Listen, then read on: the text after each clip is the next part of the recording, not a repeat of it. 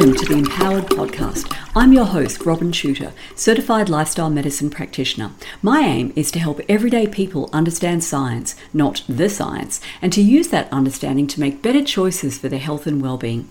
Each episode, I'll be bringing my latest Substack post to you in audio form. For the full visual experience, including graphs, charts, images, and videos, view the accompanying post in my Empowered Substack. And now, let's dive in. Episode 90 How to Spot Bullshit Arguments, Part 2. In part 1 of this mini series, I covered the first 10 of the 20 logical fallacies that the legendary American astronomer, cosmologist, astrophysicist, astrobiologist, author, and science communicator Carl Sagan considered to be the most common and perilous. Remember, logical fallacies are errors or gaps in the reasoning process that invalidate an argument. A person using logical fallacies to make their case may be doing so quite innocently, simply because they've never had any training in logic, but they may also be trying to bullshit you. Consequently, learning to identify logical fallacies is a critical life skill that will help you navigate the sea of information that the 21st century world presents us all with so that you can swim through it rather than drowning in it. Number 11 of Carl Sagan's top 20 logical fallacies, the non sequitur. Latin for it does not follow, a non sequitur is a conclusion that does not follow from the statements that lead to it. The non sequitur is often a signal that the person using it has simply failed to recognize alternative possibilities. The argument that the entire population must be vaccinated against COVID 19 because a small percentage of people become seriously ill when infected and a tiny percentage of them die is a non sequitur. There are numerous alternative approaches to this problem, including focusing prevention efforts on those most at risk of serious illness and death, and developing more effective treatments that prevent serious illness and death, or simply employing those that have already been found to be effective. Number 12. Post hoc, ergo propter hoc. Latin for it happened after, so it was caused by. Those using those fallacy assume that if event B occurs after event A, then B was caused by A. Attributing a decline in so called case numbers, hospitalisation rates, or death counts from COVID 19 to any government intervention is a post hoc ergo propter hoc fallacy. Any person with the slightest familiarity with epidemiology knows that infectious respiratory diseases follow a highly predictable pattern, with the rate of transmission rising slowly at first, then reaching a turning point, after which the transmission rate increases rapidly, builds to a peak, and then declines as the number of susceptible hosts diminishes and I've included a graph illustrating this phenomenon in the post accompanying this podcast episode. This curve, first identified by William Farr in 1840 and dubbed Farr's Law in his honour, can easily be observed in all communities that have been exposed to SARS CoV 2 or any other respiratory virus, and the shape of the curve is resolutely unaffected by the timing of any government interventions, including mask mandates, stay at home orders, business and school closures, and curfews, and I've included a couple of representative graphs depicting case rates in various adjacent counties and adjacent states that implemented their policies at a whole raft of different times and yet showed remarkably similar, almost identical curves in the post accompanying this podcast episode. Number 13, meaningless question.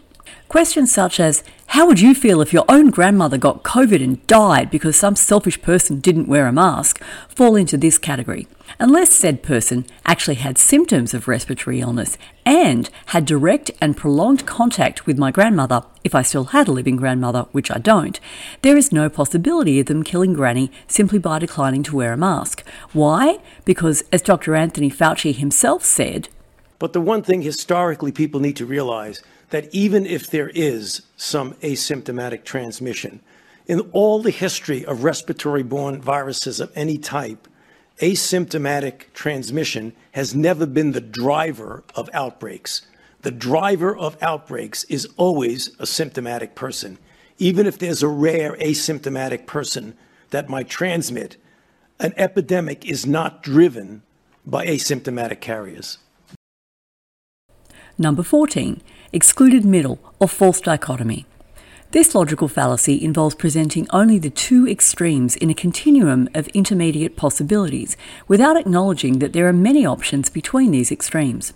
When the highly credentialed and previously well respected authors of the Great Barrington Declaration suggested that the correct response to COVID 19 was to revert to the guidance outlined in countries' previous pandemic preparedness plans, all of which specifically excluded mass quarantining of healthy people, even if exposed to the infectious agent, business closures, and mask mandates, they were immediately dogpiled by critics who committed the false dichotomy fallacy by equating any movement away from lockdown oriented policies to a let it rip policy.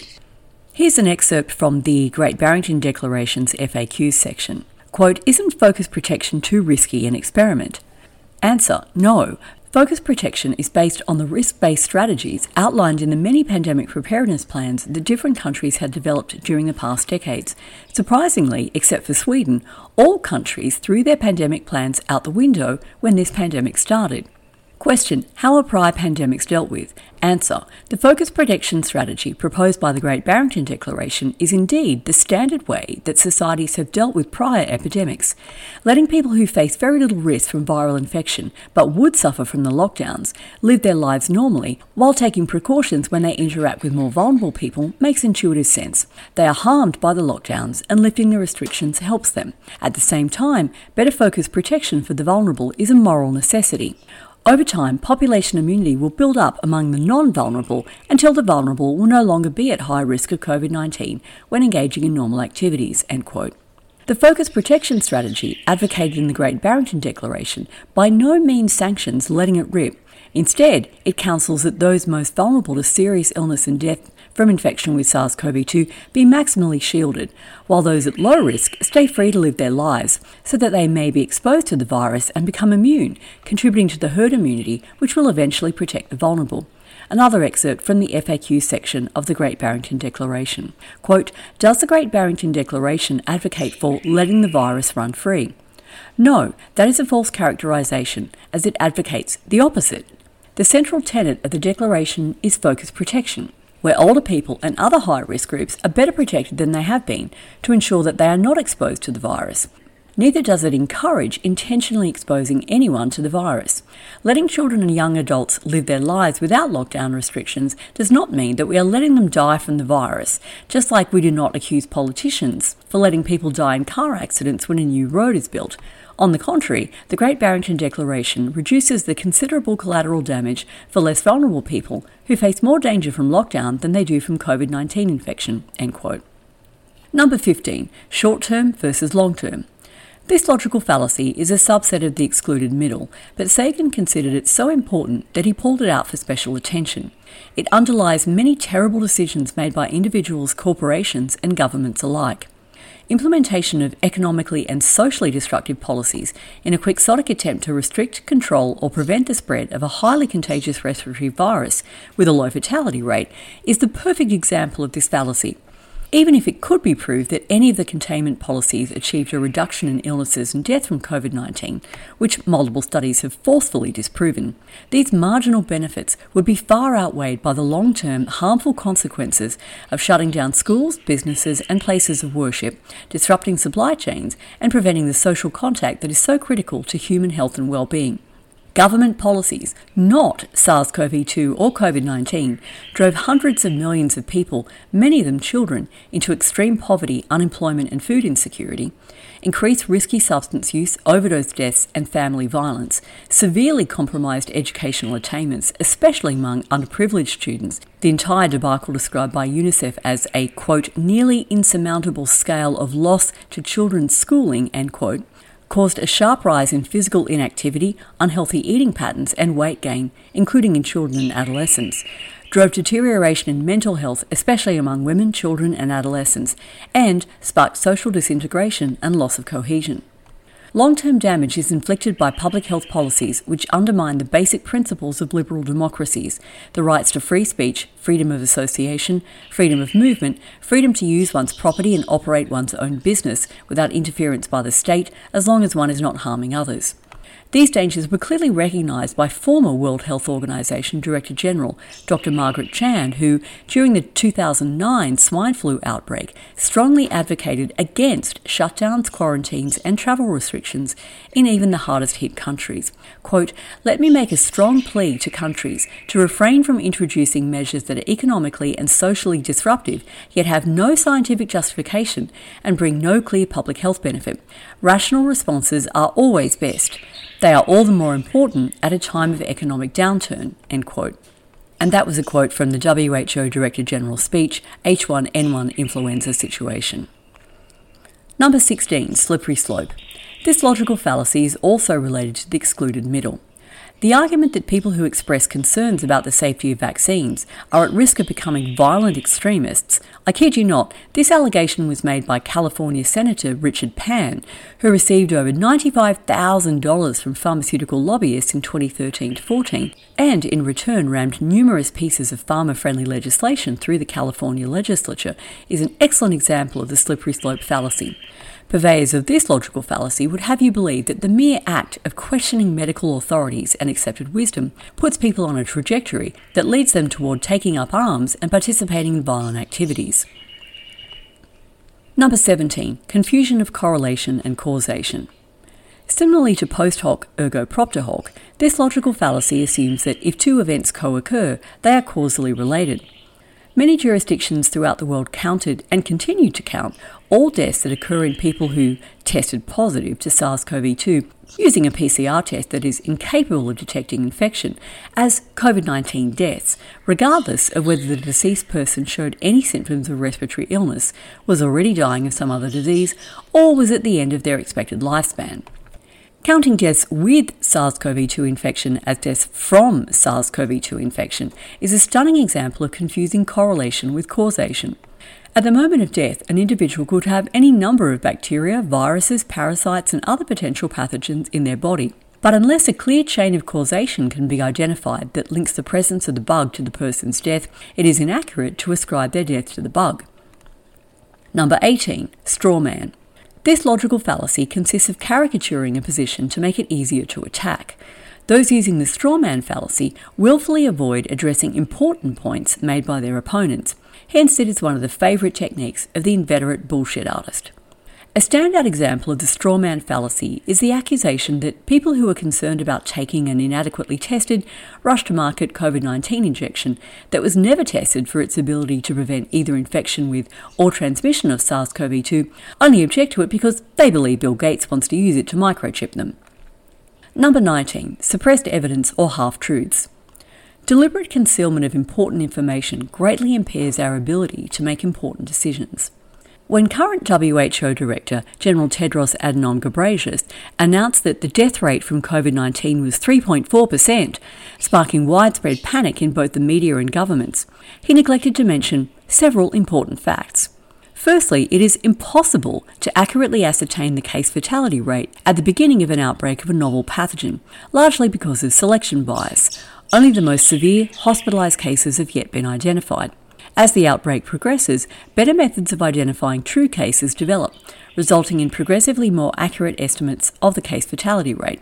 The case fatality rate, or CFR, for COVID 19 varies from 0.1% in Singapore, Brunei, South Korea, and various South Pacific Island nations to 18.1% in war torn Yemen. This huge variance obviously can't be attributed to differences in the virulence of the virus. Instead, it reflects enormous variation in underlying socioeconomic conditions, which affect the capacity of different regions to identify cases, especially through testing, and offer timely and effective treatment, as well as host specific factors such as age, comorbidities, and nutritional status.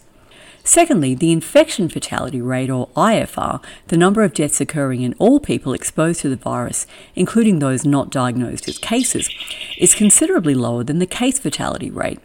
Median global IFR prior to so called vaccination or previous infection is now estimated to be 0.0003% between the ages of 0 and 19 years, 0.002% between 20 and 29, 0.011% between 30 and 39, 0.035% between 40 and 49 years of age, 0.123% between 50 and 59, and 0.506% between the ages of 60 and 69 years.